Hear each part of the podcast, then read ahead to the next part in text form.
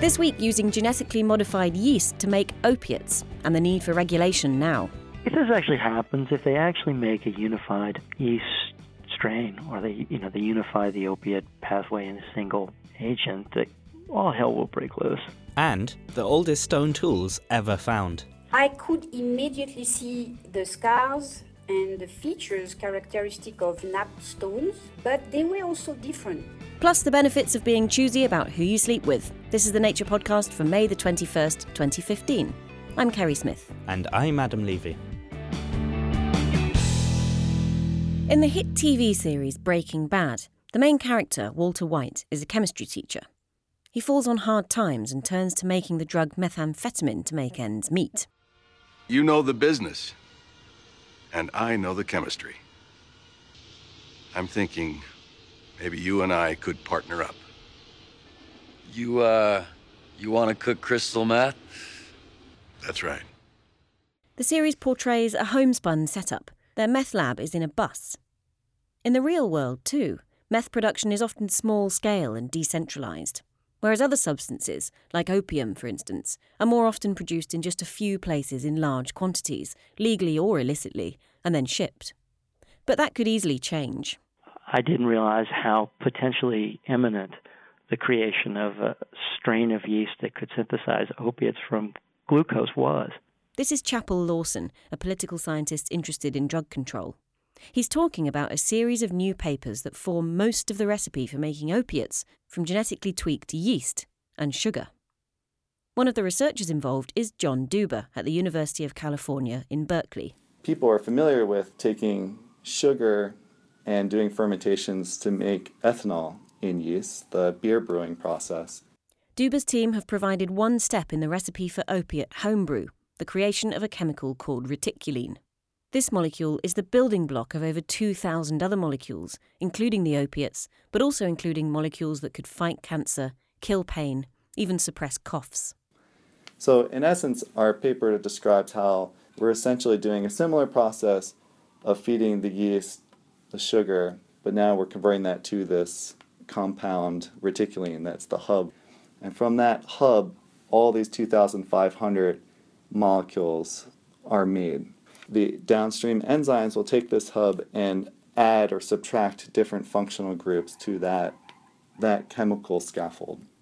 Being able to produce these molecules, and even improve on nature's versions, could provide safer, less addictive medicines even completely new ones. In some cases, we want activities that the poppy plant might not been motivated to, to have. We want them to act to help our human health. That might not have been the primary goal of the poppy plant.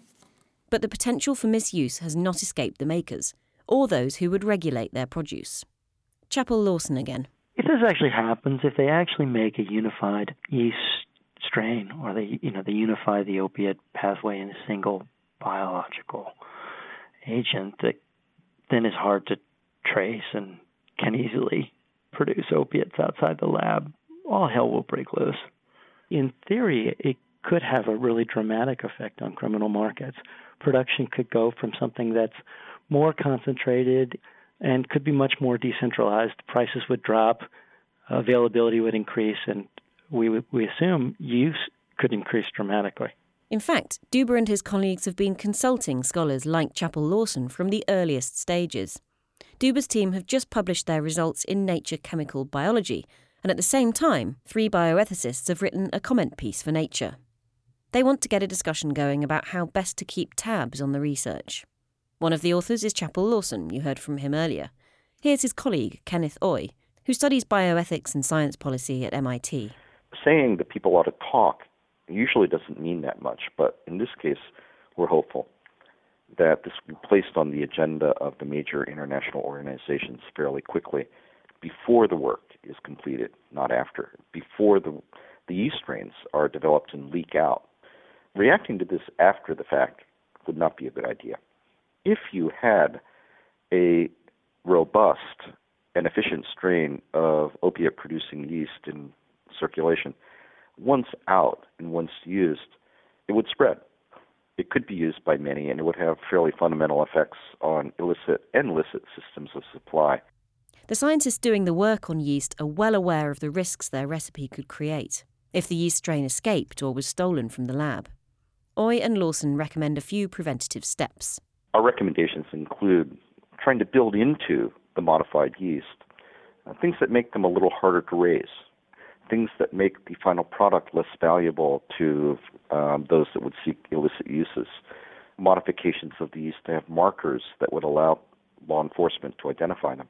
Because, as Oy points out, this new method is pretty different from what's come before. What we have right now is a worldwide system of controls on opiate production. But of course, understandably, it focuses on poppy. And the question of how this alternate technology, this alternate means of producing, um, should be handled is something that should begin under discussion right now, and there are a couple of forums where that might take place. The comment team recommends bringing together experts from many different countries. As with other ways of making and trafficking controlled substances, this could become an issue with no respect for borders. Then, Oy says, the scientists have some more work to do. There is a need for explicit consideration of the technology and its effects, as well as more research on the viability of some of the technical fixes that we discussed, weakening the strain, or producing intermediate products or final products that might be less appealing for illicit use, or even the strategies for creating markers on the yeast. Those technical issues need to be examined and investigated. People need to be putting in the research time to see if they are actually viable. These are not steps that can be taken slowly.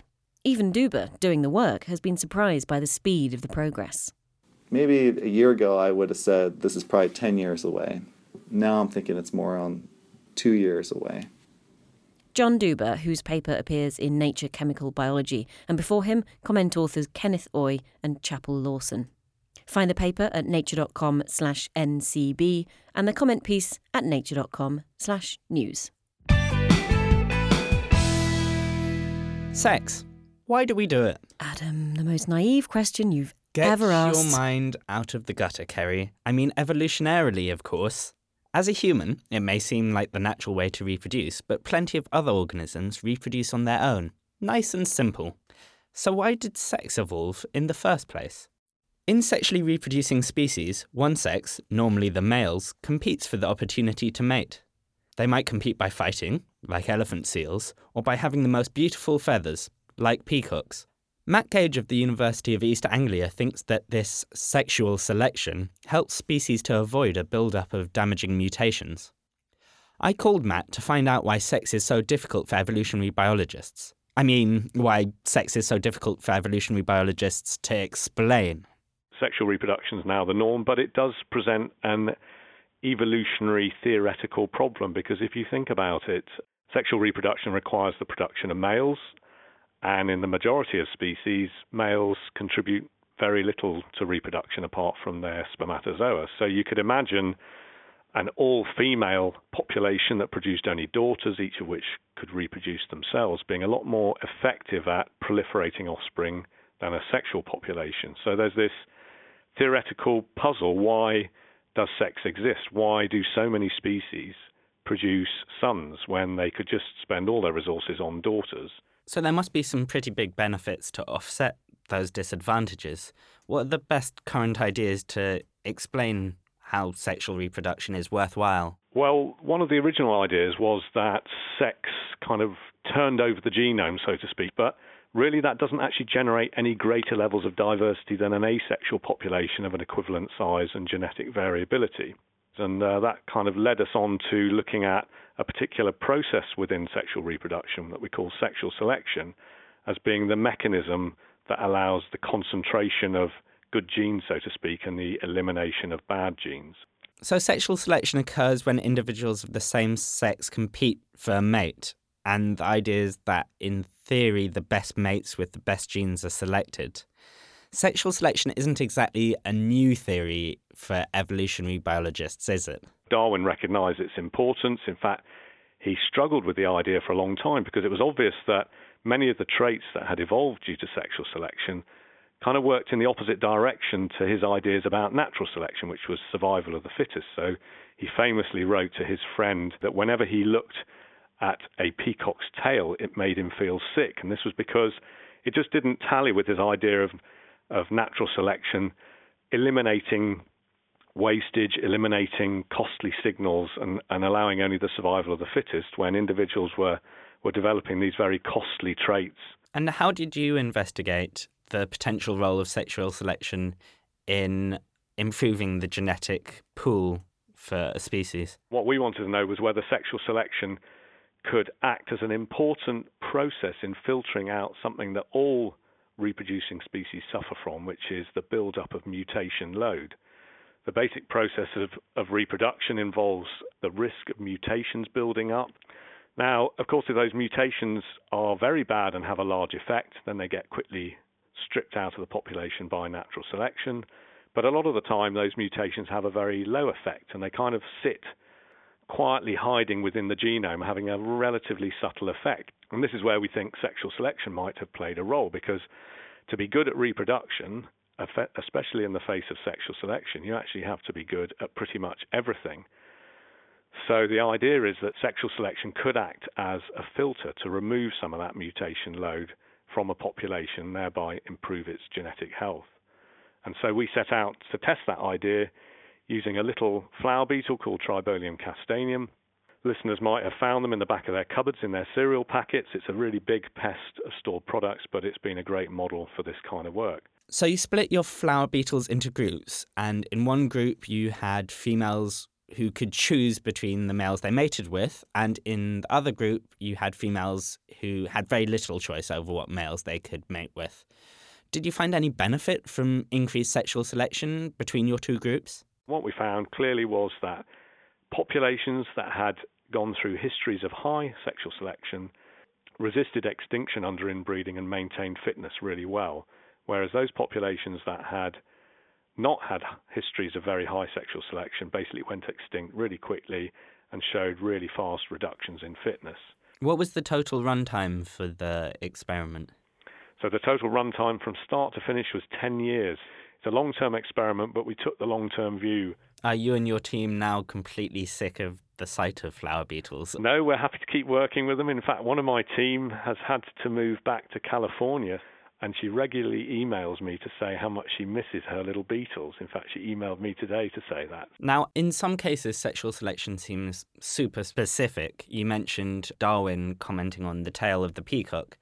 In what way could such a specific mechanism for sexual selection really be checking the whole genome for detrimental mutations? What characterizes a lot of these obvious sexually selected traits is that they are indeed very costly to maintain and reproduce. And to be able to do that, you have to be good at pretty much everything. So you have to be good at finding food, defending yourself against predators, resisting parasites, all those range of traits that we know allow an individual to survive through to reproduction.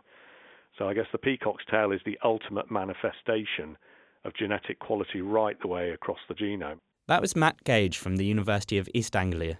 For more on this research, head to nature.com forward slash nature. Coming up, the oldest stone tools ever found. But first, it's time for the best science from elsewhere. It's the research highlights with Shamini Bandel. Zebrafish can make their own sunscreen according to a study of their genome.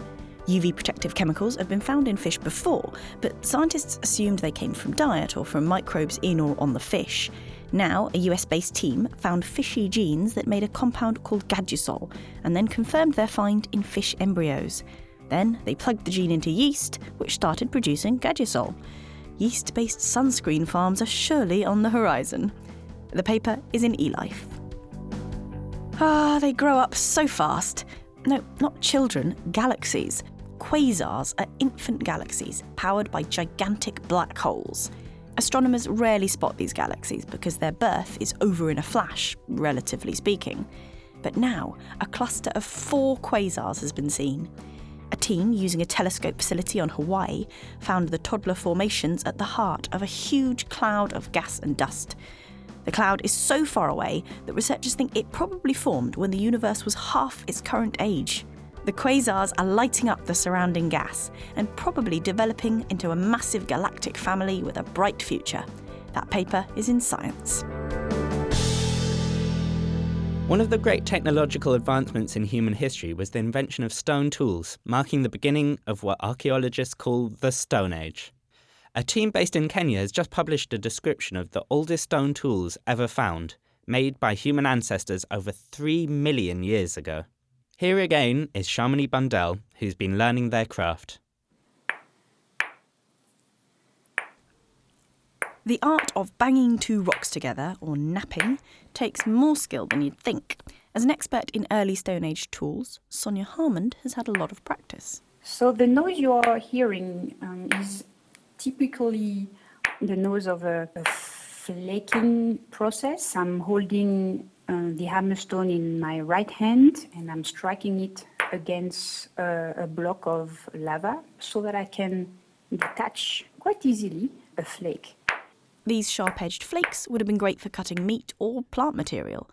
For the first members of the genus Homo, this invention would have helped lead to the success of Homo sapiens today. Or so we thought, until Sonia and her team, based at the West Turkana Archaeological Project in Kenya, found something unexpected. One morning, on the way to a particular survey zone, we were driving in, a, in the dry riverbed and took the left branch instead of the right and ended up in a new area that looked promising. So we were very excited. The team stopped to explore, and it wasn't long before someone spotted a stone tool lying on the surface of the ground. Sonia expected something similar to the style of tools that she'd learned to make. I could immediately see the scars and the features characteristic of knapped stones, but they were also different. They were also larger and not typical of the tools uh, that we know from the older one culture. When Sonia says older one, she's referring to the oldest stone tool culture known to date, first found 2.6 million years ago. But it soon became clear that the new find was 700,000 years older than that. Jason Lewis, Sonia's co director on the project, was intrigued by this leap back in time. When we first discovered the tools, we had to start re examining who the potential makers were and why they might have started making such tools at this new time. As a paleoanthropologist, what was exciting for Jason was that these tools predate our genus, Homo, traditionally considered to be the first to invent stone napping technology. So the idea was that our lineage alone took the cognitive leap of hitting stones together to strike off a sharp flake, and that this behavior was the foundation of our eventual evolutionary success. New data over the last decade has led paleoanthropologists to start to question this view. New data now including these 3.3 million year old tools. But if Homo wasn't around back then, who made them? I asked Fred Spohr, Professor of Evolutionary Anatomy at University College London. Like Jason, Fred is interested in human evolution and the Lomekwi site where the tools were found is of particular personal interest to him. The site where the stone tools are found is the site that, that our team, the team led by Mivliki, also worked in the late 90s, and we actually have several fossils from the same site. We created a new species. We came up with a new name, Kenyanthropus platyops. What has completely changed now is that we had never expected that there would be stone tools at all. When you look at these creatures like Australopithecus, or Kenyanthropus. We sort of never took tool making into account. So we believed that it was only members of our own lineage, Homo, that could actually make stone tools. Yes, it was was very much, I think, seen that way. That in fact the genus Homo would be our lineage would be defined, among other things, by making stone tools. The oldest named member of our lineage, Homo habilis, it was also included in, in the lineage Homo because stone tools were found in the vicinity. So the two have been linked very much with each other. And were you surprised to find stone tools this old outside of the genus Homo? I was surprised and also not surprised. If you know to what sophistication even chimpanzees or capuchin monkeys already manipulate stones to crack nuts or you know do various various things. If you know that that that happens in other primates, then you have to be realistic and know that going well into the time period of Australopithecus and Kenyanthropus, that some form of stone tool uh, would have been made. Whether these tools were made by Kenyanthropus, Australopithecus, or some unknown species, Jason Lewis says the find does tell us something important about our own evolution. I think this discovery does challenge the idea that tool making, brain expansion, all these behaviors and, and features came in at one time as one package with the origins of the genus Homo. Uh, we're going to find evidence that uh, these features were coming into our, our lineage at different times as responses to different pressures. In hindsight, it seems obvious that as apes evolved from stone bashing chimp like creatures to older one levels of sophistication, there must have been many stages along the way, and maybe this was just one of them. Uh, the, the Lomekwi are sophisticated enough that they are likely not from the first time uh, a hominin tried to nap a stone tooth. We are pretty convinced about that. And well, I'm very sure, I'm fairly certain that there are many, many more tools like Lomekwi 3 or even different waiting for us out there. That was Sonia Harmond and Jason Lewis on the phone from Kenya practicing their stone napping skills. Their description of the new 3.3 million year old stone tools is published in Nature this week. We also heard from Fred Spoor in the Nature podcast studio. That was Shamini Bundell finding out just how hard banging two rocks together really is. News time now, and joining me on the line from Washington, D.C., it's US News Editor Matt Krentzen. Listeners will have heard of the LHC, of course. We're always banging on about that thing. Uh, but in the news section this week, you have an article about a new, proposed, different type of collider. That's right. So, this is a machine that uh, physicists in the nuclear physics community have wanted to build for a long time, um, at least 10 or 15 years. And it would n- not smash uh, protons together the way that the LHC does, but it would smash together big, essentially atomic nuclei and electrons, which are tiny little pinpoints. What's the point of that then? Because we already do so much smashing elsewhere. Well, smashing is what particle physics is all about. You want to uh, you want to break things apart to figure out how they're put together. So there's already a, a collider in uh, New York on Long Island called RHIC, the Relativistic Heavy Ion Collider. And what it does is it takes gold nuclei that have been stripped of their electrons and accelerates them up to enormous speeds near the speed of light and then smashes them together. The nucleus is made of, everybody knows, protons and neutrons, but then those protons and neutrons are made of quarks that are held together with gluons. Um, and they're called gluons because they act like glue. They stick everything together. And it's still not really entirely understood how that process works. So this collider would help understand that process a little better. Um, and the reason it would be it would be an improvement over what exists now is because of the electron component of it. It's like a, a very precise little uh, bullets rather than two gigantic nuclei. The big question that they want to figure out has to do with something called spin. This is a quantum property. When you add up all the the spin of the, the quarks in in a nucleus, you don't get enough to account for all of the spin in the whole um, nucleus. And so um, there must be something going on with the gluons that is not completely understood. That keeps me awake at night too, I have to say. And presumably there are reasons, forgive my naivety, why you couldn't just um, take your gold nuclei, take your electrons, and just sort of whiz them around the Large, Large Hadron Collider or something instead. Essentially, that's what they want to do, in fact. The news this week is that uh, a, a committee that advises the U.S. Department of Energy is says it's going to recommend to build uh, one of these colliders. And there are two sites in the U.S. that would be prime candidates. One is RHIC. So they would just modify RHIC to collide electrons with the gold nuclei that are already going around in circles there. Um, they just have to build uh, an electron beam. The other option would be to similarly modify a collider that's in Virginia that's an electron accelerator, and so it would have to have um, the, the heavy ions. Either of those would cost uh, about a billion to a billion and a half dollars.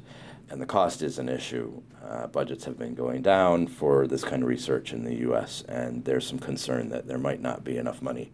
There's bound to be some calls for international participation in this, and uh, there's been some interest in building a similar machine either affiliated with the LHC at CERN or in China high energy physicists, they like things to go very, very quickly once they've built their accelerators, but building the accelerators is a very slow process often. What's the sort of timeline we're looking at here?